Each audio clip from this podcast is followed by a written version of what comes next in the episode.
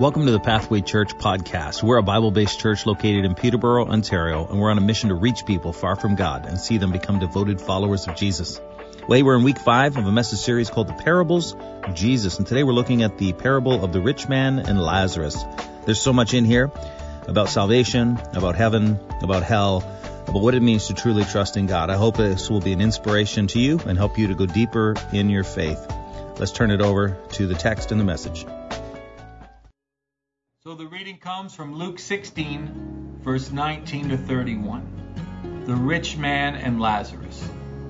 There was a rich man who was clothed in purple and fine linen, and who feasted sumptuously every day. And at his gate was laid a poor man named Lazarus, covered with sores, who desired to be fed with what fell from the rich man's table. Moreover, even the dogs came and licked his sores. The poor man died and was carried by the angels to Abraham's side. The rich man also died and was buried, and in Hades, being in torment, he lifted up his eyes and saw Abraham far off and Lazarus at his side. And he called out, Father Abraham, have mercy on me, and send Lazarus to dip the end of his finger in water and cool my tongue, for I am in anguish in this flame. But Abraham said, Child, remember that you in your lifetime received your good things, and Lazarus in like manner bad things. But now he is comforted here, and you are in anguish. And besides all this, between us and you a great chasm has been fixed, in order that those who would pass from here to you may not be able, and none may cross from here to us. And he said, Then I beg you, Father, to send him to my father's house, for I have five brothers, so that he may warn them, lest they also come into this place of torment. But Abraham said, They have Moses and the prophet. Let them hear them. And he said, No, Father Abraham. But if someone goes to them from the dead, they will repent. He said to him, If they do not hear Moses and the prophets, neither will they be convinced if someone should rise from the dead. The word of the Lord. There was a rich man. All right. Can we put that last video back up, Henry? That was amazing. Actually, I don't know if you can. You know what? We'll include it on our online uh, stream later. We added in there. There was an amazing blooper uh, that was absolutely priceless. And I was going to give you a comment about how you stay in youth ministry. Uh, Chris, it was awesome. He had this little purple doll, and he started talking in this high voice. It was really awesome. So anyway, you missed it. But uh, good to see everybody here today. It's nice to see some faces in the audience. Um, nice to see those of you who are streaming online. So glad you're with us. I want to share a few announcements before we dive into this text. Okay. And the announcement that I wanted to share with you is uh, is twofold. Number one, some of you may be wondering about COVID, and of course, there's been a, a, recent outbreak at Fleming and a little bit at Trent, and so our area tomorrow, I think, is going to red. I can't figure out the color zones. I don't know if you guys can. It makes no sense the colors, but anyway, uh, it's going to red. So we're going to keep our eye on that and keep you posted as far as whether we continue to gather or not. My assumption is, as long as things don't get worse, we'll continue to meet live and continue to, to stream for those who are not able to be here. So. I want to let you know about that, so we'll keep you posted. Uh, second thing, uh, last Sunday, you heard all kinds of information if you were with us about um, a building that we were investigating. And I told you last Sunday we had a kind of an open town hall Zoom meeting afterwards and kind of answered a bunch of great questions that some of you guys asked. It was super, super helpful. We did not record that. We intended to, and it got missed, so I apologize. Uh, but there were some great questions, and overall it was just extremely positive. I wanted to let you guys know that this past Monday, after that, uh, last Sunday, our board met and decided to move forward with the uh, purchase of the facility. So we're waiving the conditions. The elders affirmed that. So, yeah. And again, um, so much of the story of how we came onto that building and discovered it. There's there's all these little. Uh, I don't want to not call them miracles because God just sort of lined some things up, which has been amazing. But even since last Sunday, we've had numerous people contact us wanting to invest in it, help us financially, all kinds of different things. So we see the hand of God at work. We know there's a lot of work yet ahead to get the facility ready and all that stuff, but we're excited to, to have a future home. So with that, we're going to transition over to um, week five. We're in week five of a message series called The Parables of Jesus, and today we're actually talking about the parable of the rich man and Lazarus. You just, you just heard it read, the rich man and Lazarus. Now, this is an interesting parable because this is a parable that often throughout the centuries has been sort of interpreted to mean a lot of things. Some people read this parable in, his, in history and have thought, okay, what it means is rich people go to hell and poor people go to heaven. Like people actually taught that. That's not true. That's not what this is about. People have taught that this actually is Jesus trying to discuss and tell us all about how hell works and, and paradise and all the levels of hell and you sort of get all these sort of theologies that come out of this parable. But I think what I want you to see today is that this parable is actually uh, Jesus has a very, very intentional point that he's trying to make. And so, uh, because of that, today we are going to be talking about the subject of hell. Okay? There's the word. Uh, for those of you who don't even like to say the word H-E double hockey sticks, as someone once uh, told me. Okay, so we've got this topic that I think is not actually what the parable's about, but the parable certainly references the afterlife, punish, eternal punishment. And so we need to talk about it a little bit. And I want to help to clarify a few things for you. So this week, um, actually, because I knew I was going to be talking about hell, I actually took my family there for dinner. I actually got a picture in case you don't believe me. Here it is. Uh, first time eating out at a restaurant in over a year. And so we took a picture in front and I realized my head was in front of the O. And so I had to show you the guys this picture. Um, hell is not funny, but this picture is kind of funny. And that might be the last laugh today because we're talking about some serious stuff.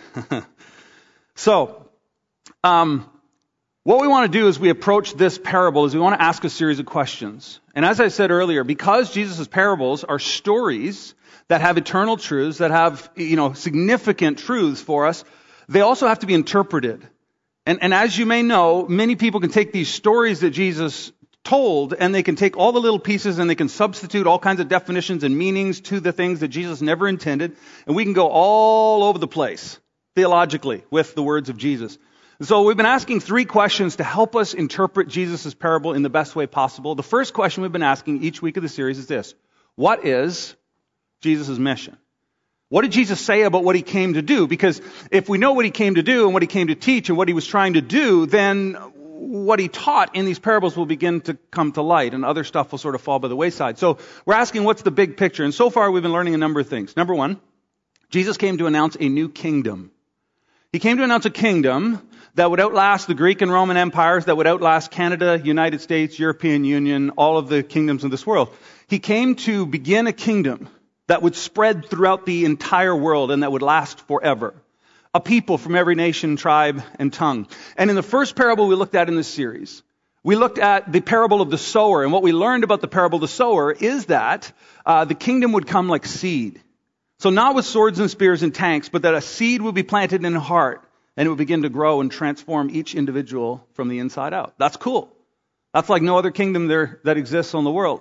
So we learned how the kingdom would come. In the second week, we looked at the parable of the wheat and the tares, or the weeds.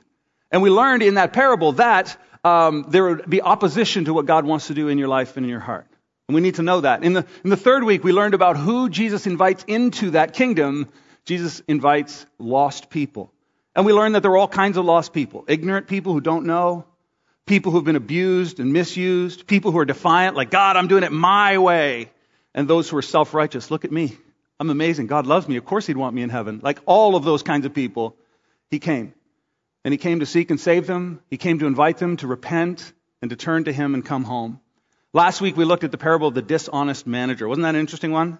Last week we looked at the, the uh, dishonest manager and we learned that everything that we have in our lives, our money, our time, our stuff, our resources, our kids if you have kids, our marriage if you're married, our work opportunities, all of that is a gift from God and it's temporary. We don't take it with us.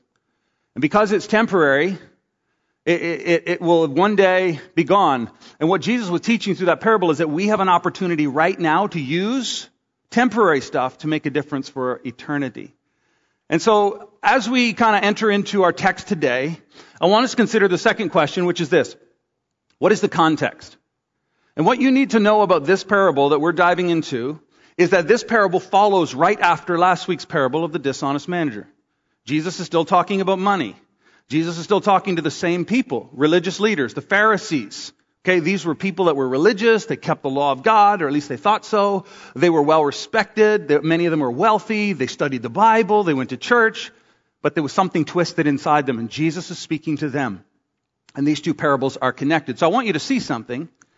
We have the parable of the dishonest manager, and then we have the parable of the rich man and Lazarus, and, and they're both in the same chapter, and right between we have five verses where Luke, the author of this gospel, tells us what the context is. So we don't want to read this parable today and be like, oh, it's teaching about the levels of hell.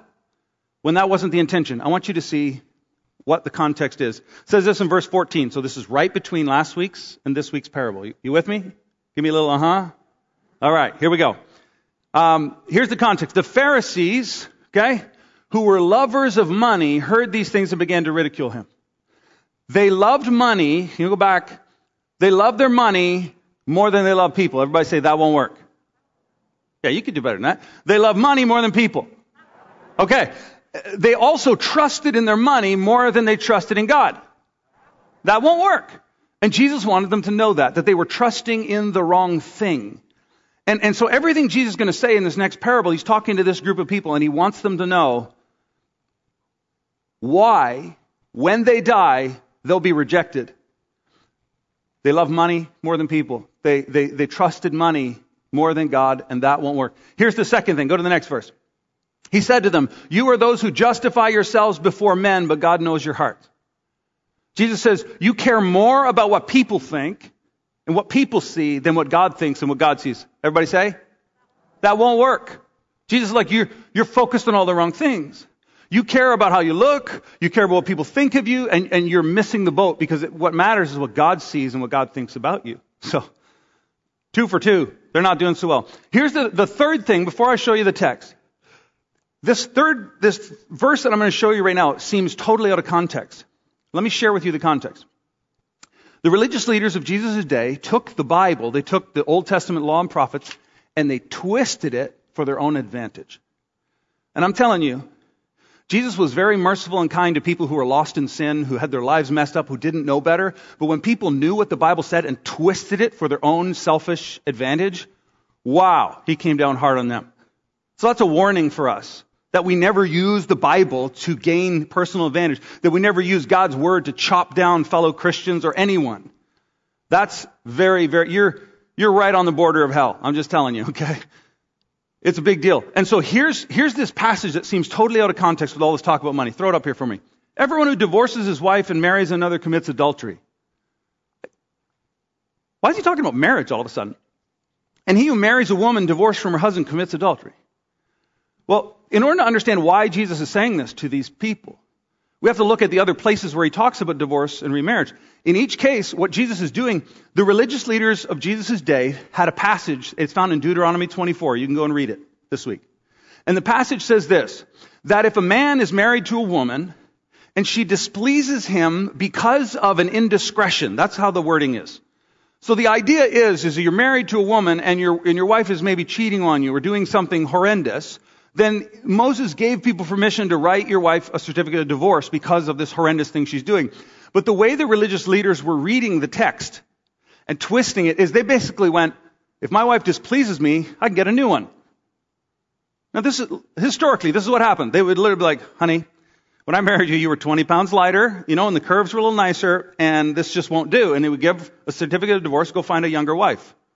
And they were legally allowed to do it. They had a verse. Honey, those wrinkles have to go, and so do you. We could keep going all day long, right? Like, this is horrific. And they would literally divorce their wives, remarry new wives, and they could do it according to the law. And Jesus is like, you have missed the boat on the intention of God, the, the, the sacred bond of marriage before God. Jesus says, what God has put together, let no one separate. This is important, significant stuff. Don't take it flippantly. Don't use my words to get and abuse women. It's horrible. Anyway, so Jesus has pulled out these three things, and now when we read this parable, which he's speaking to this same group of people, you're going to see these same themes resurfacing in the story. You guys all with me? Okay? All right. Here we go. So here's what we're going to do. Before we look at the text, I, I want to just say a few words. You can take that, that scripture down. I want to say a few words about the topic of hell. Because I think what's happened is throughout church history, there have been various books written and different doctrines have come into the church and people have all these ideas about hell. In fact, if I were to ask you to, to describe for me what hell is and how one gets there and all this kind of stuff, we would get a whole mixed bag of responses in this room. I know it. And what I want to do today is just give you a very broad overview of what the scriptures teach. We can't dive into it all. In, in, this case, Jesus is speaking to these religious leaders and he wants them to know this. He wants them to know that when their life is over, their access will be denied. And it will come as a shock to them. And Jesus doesn't want it to come as a shock to them. Have you ever had your access denied? I have. Uh, about a month ago, I was trying to move money from one of the, my accounts to another account, and I logged into the online thing, you know, and I start trying to make the transaction, and it's like third level of security. It asks me for a PIN code to approve the transaction. And I'm thinking, I don't know what the PIN code is. Like, and so I start typing all the four and five digit PIN codes that I could think of. None of them worked. It just kept going, eh, eh, access denied, eh, eh, access denied. And I'm getting furious because I'm like, it's my money and I want to move it over there and I can't. And finally, it says click here for help. I clicked here for help. It didn't help. Next thing you know, you've all been there, right? Some of you experienced this. So frustrating. Next thing you know, it's like, sorry, your account's been frozen. You have to call this help number. And so I call the help number. I'm on hold for two hours. I finally give up. I'm like, I'll try this tomorrow. So the next day, I'm on hold for over two and a half hours. And I'm getting furious. There was weeping. There was gnashing of teeth. you know, gnashing of teeth is anger, right? Like when, when they killed, um, what was his name in the, in the New Testament? Um, not Philip. Stephen, when they stoned Stephen, he was talking about Jesus and they gnashed their teeth. They were so angry at what he was saying. I, I was sitting on the phone and I was like thinking to myself, some guy or gal right, in, in, at a help desk somewhere in the world is about to connect to me and get a strip torn off them. I was so mad. I'm like, I have wasted five hours of my life trying to get access to something that's mine. Furious. And then I remembered, my name's on the account. They can Google me and they'll see I'm a pastor. so I'm like, okay. So I restrained myself and I was nice and they did help me, right? Everything, everything worked out. But, but Jesus wants these religious leaders to know that when they die, and they stand before a holy God, that they, God's gonna be like, access denied. And they're gonna be like, whoa, whoa, whoa, whoa, whoa. I deserve to be here. And they'll be like, no, you don't. And they'll say, oh, but look at all the things we did. Look at the things we believed. Abraham was our father. They're going to claim all these things and say, I belong here. And Jesus will be like, access denied. And that's what this parable is all about. So let's talk about a few things about hell. Um, from the Old Testament to the New, there's these options that are placed before us. Joshua said to the people, "The set before you today life and death, blessing and cursing, choose. So there's this option of life and death. In the New Testament, Jesus says it this way For God so loved the world, he gave his only begotten Son, that whoever believes in him would not perish, right? That's death, but have eternal life. You have these two options set in front of us.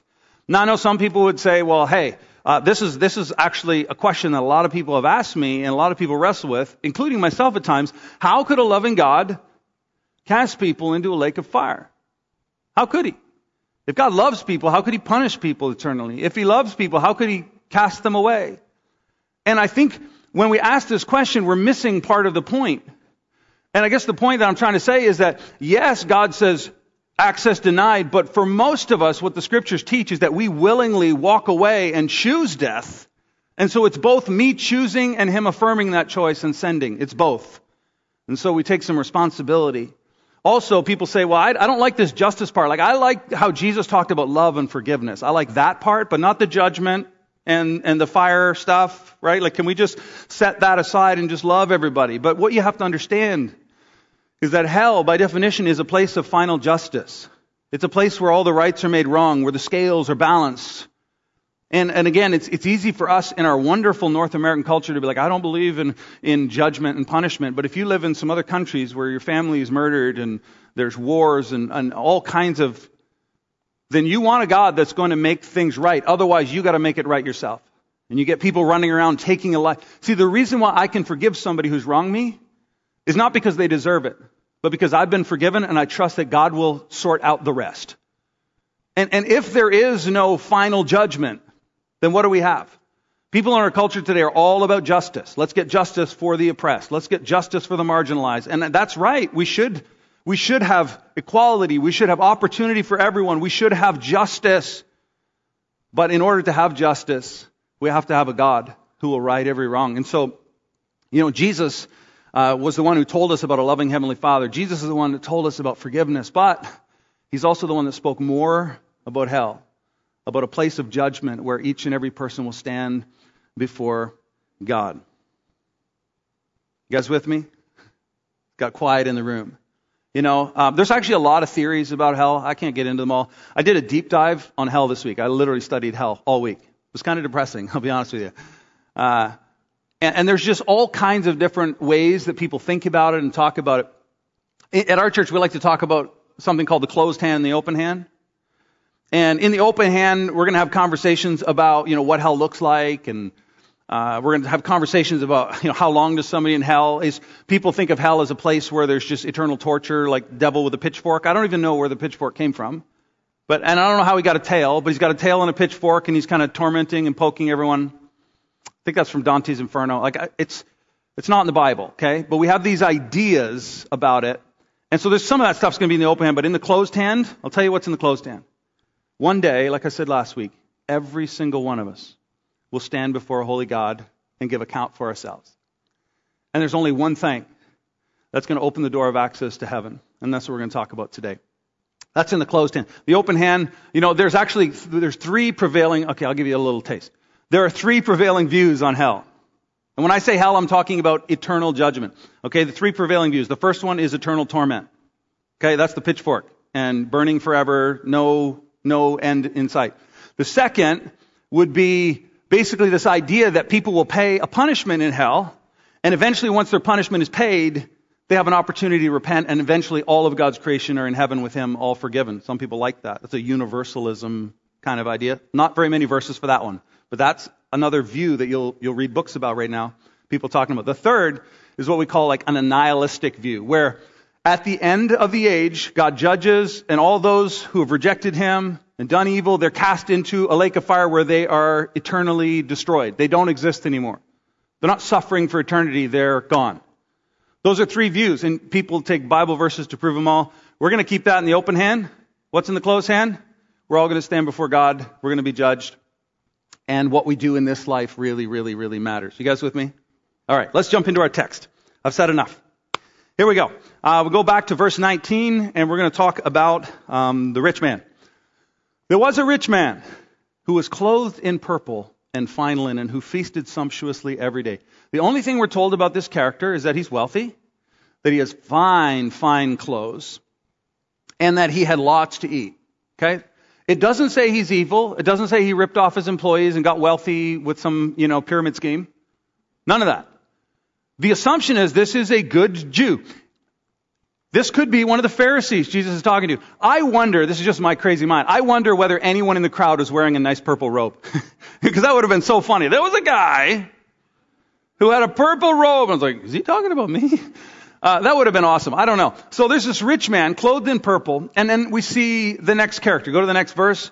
And at his gate was laid a poor man. I wanted you to see that Jesus makes a point to say that this poor man was put there purposely. And I really do believe that God will put opportunities in front of us to love others, to help, to do what we can do with the resources we have. He, he has a way of setting things up in such a way that we have a great opportunity to do. It's not like this guy was like, I don't know what I could do. It's like it was right in front of him. This man was put there. And here's what it says about him. He laid a poor man named, everybody say, Lazarus. Now, throughout each week of the series, we've been asking three questions. The third question that we've been asking is this question of Is there a twist? Is there a twist? Let me, let me show you something.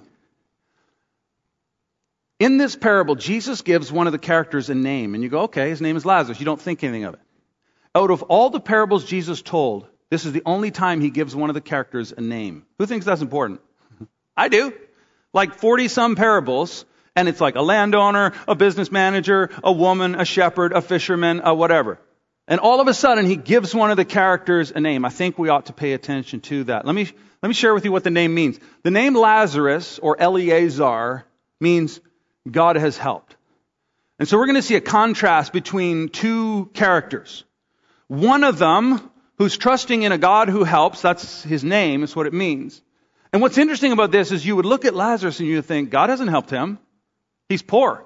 He's living on the street. He's got boils all over his skin. He's got nothing. How can you call him someone who God has helped? And then the other character we have is a rich man who has fine clothes and all the food he can eat. And you get these two contrasts. I, here's what I think Jesus is doing. He wants us to know what determines whether a person goes to heaven or hell. You want to know? It's right here in the name. What determines whether they go? And the answer is this trust in the God who saves.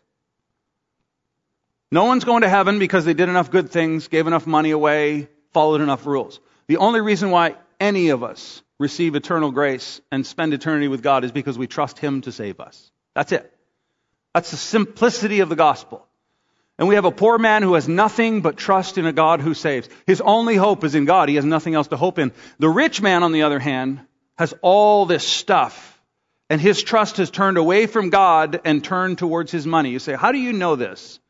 Well, we're going to keep reading and we're going to see it played out in the story. Also want you to know that believing in God is not the same thing as trusting in God. You know that, right?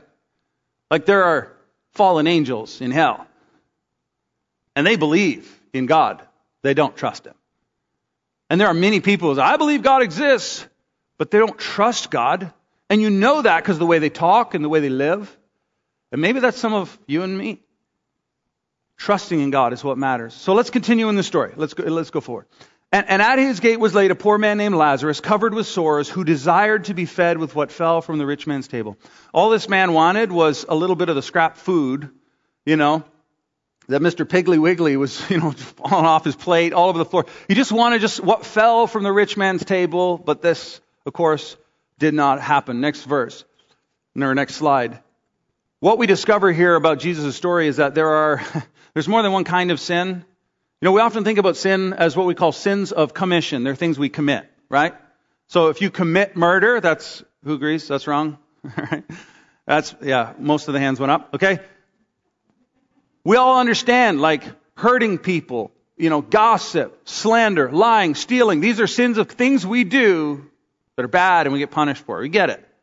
But they're also sins of omission where God literally puts a poor man right in front of the rich man's house. He's starving and he just looks at him and does nothing.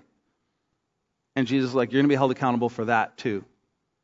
And what that means is that we can't just have a rule and a checklist that we follow to go, I'm good, I'm good, I'm good, I'm good. We have to have our eyes open to God and our ears open to hear what he's saying and watching for needs around us. You guys tracking what I'm saying? Jesus is, is drawing some really, really cool stuff. So here he continues. He says, Moreover, even the dogs came and licked his sores. So the dogs had more compassion on this poor man. Dogs are great that way, right?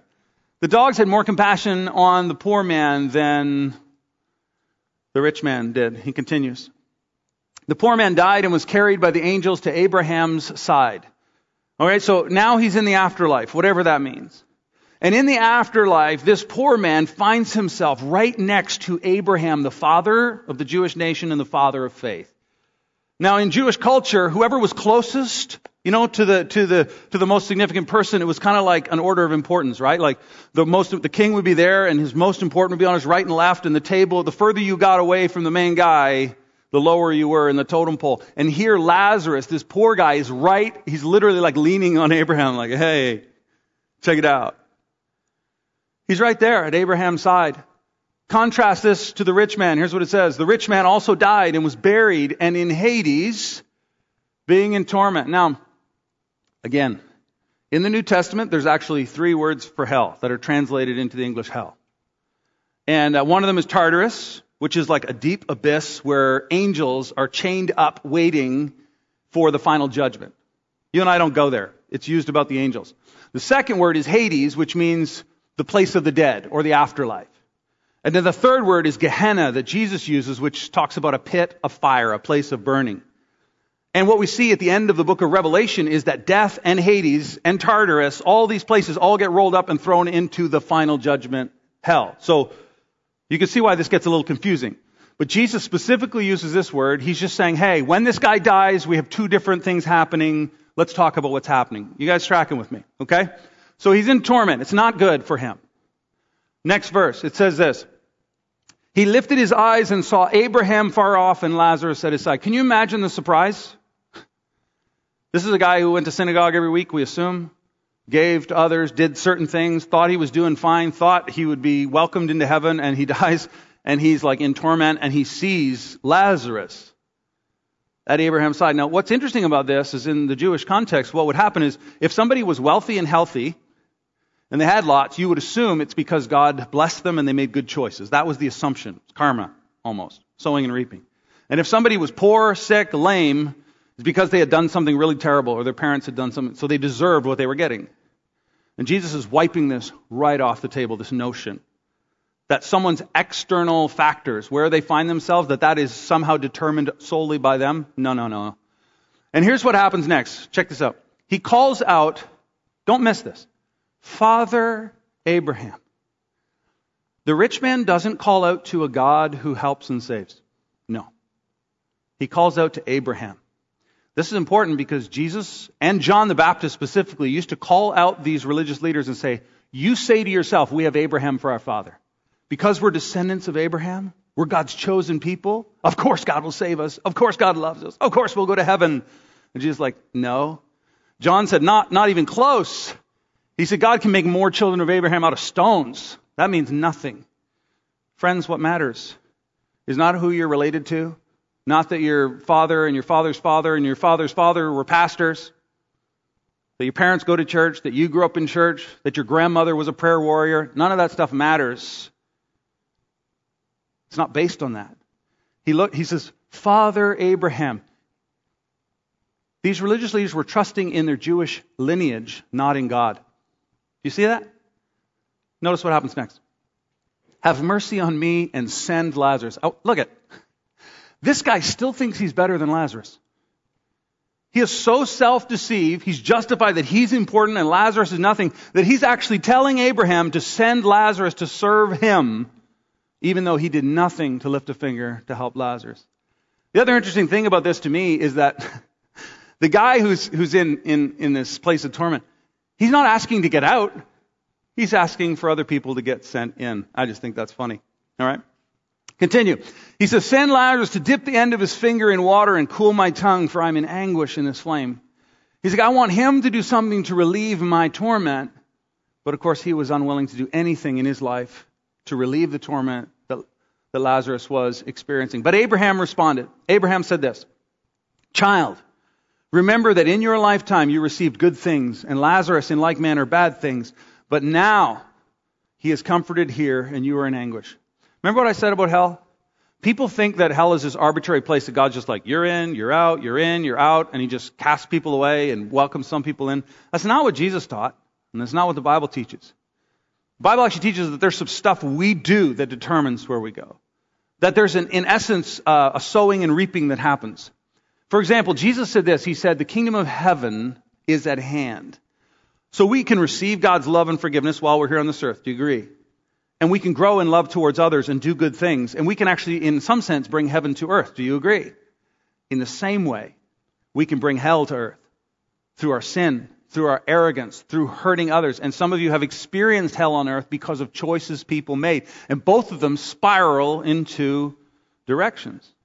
I love what um, I love what um, Tim Keller says. I think I've got a little slide from Tim Keller. If you could throw that one up for me. There's a little slide here from Tim Keller, um, little quote. Just wait for it. Here. He says this Hell is a place of disintegration and justice where we get what we want and what we deserve. It's both. It's our choice. John, one of the Jesus apostles, said, Men love darkness rather than light. So, God is light. And we love darkness, so we're moving away from Him. So we're choosing hell. And it's a place of disintegration because the further we get from the source of life, the more our life and the lives of those around us start to pull apart. It's both. It's both things together. He says this. Um, he goes on to say this. And between us, throw the next passage up for me, please. And he said, I beg you, Father, to send him. No, we went too far. Go back a few. There we go. And besides all this, between us and you, a great chasm has been fixed, in order that those who would pass from here to you may not be able, and none may cross from there to us. This is really important because I think Jesus is making a very important statement here. That once this life is over, the opportunity to choose is gone. Do you see that? There's a chasm. There, there isn't this opportunity afterwards. What this should do for each and every one of us is should cause us to take our lives and the opportunity that is in front of us more seriously. Would you agree? That today, you and I have an opportunity to trust in a God who saves. And that's, that's the big ticket issue right there that we trust in a God who saves. And what does that look like? Well, it looks like all kinds of things with our time and our money and our family and how we treat people. But it's trust in a God who saves that's going to make all the difference in the world. He continues in the next verse. He says, Then I beg you, Father, you know, since there's no hope for me, send Lazarus. He's still trying to tell, he still wants Lazarus to help him. This is crazy. Imagine. Send him to my father's house, for I have five brothers, so that he may warn them, lest they also come into this place of torment.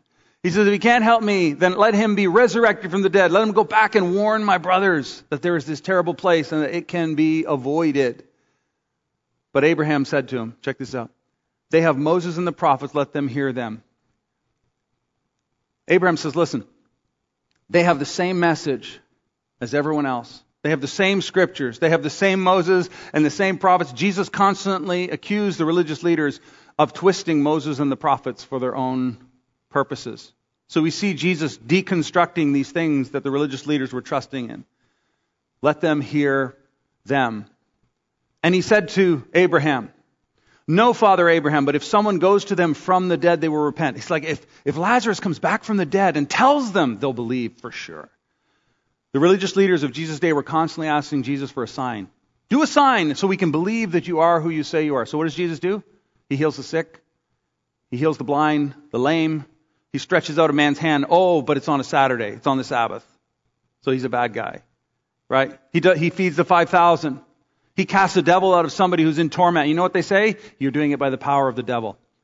And Jesus knew that even after his resurrection, these same people would want to destroy him, would destroy his church, and stop the message of Christ. He said to them this If they do not hear Moses and the prophets, neither will they be convinced if someone should rise from the dead. Who do you think Jesus is talking about right now? Himself. He's like, even if I come back from the dead, you're going to try to cover it up. You're going to try to kill all the Christians who are witnesses to me. Why? Because of this. The problem isn't the message. The problem is the audience. The problem isn't the message, it's the audience. Here's the message Christ has come to save all who trust. Eternal life is available to all who trust in the God who saves. That's the message. And we get to choose to either accept it and believe in Him and trust Him for our salvation, or we don't. There is coming a day. The one thing I'm certain about is that there is coming a day of judgment where we all stand before God. And what we do in this life and the opportunity we have before us really does matter. Do you hear me? The Bible talks about a book of life, and names have to be written in it. When we stand before God, if our name's in the book of life, then we get access. If it's not, it's access denied. Some of you maybe wanted to pray for uh, Tony. I don't know if Tony's watching today. Uh, Tony Jones, a missionary from Haiti, who's part of our church. And as many of you know, Tony's wife, he came to Canada with his two boys, but his wife was not admitted access to Canada because she's Haitian.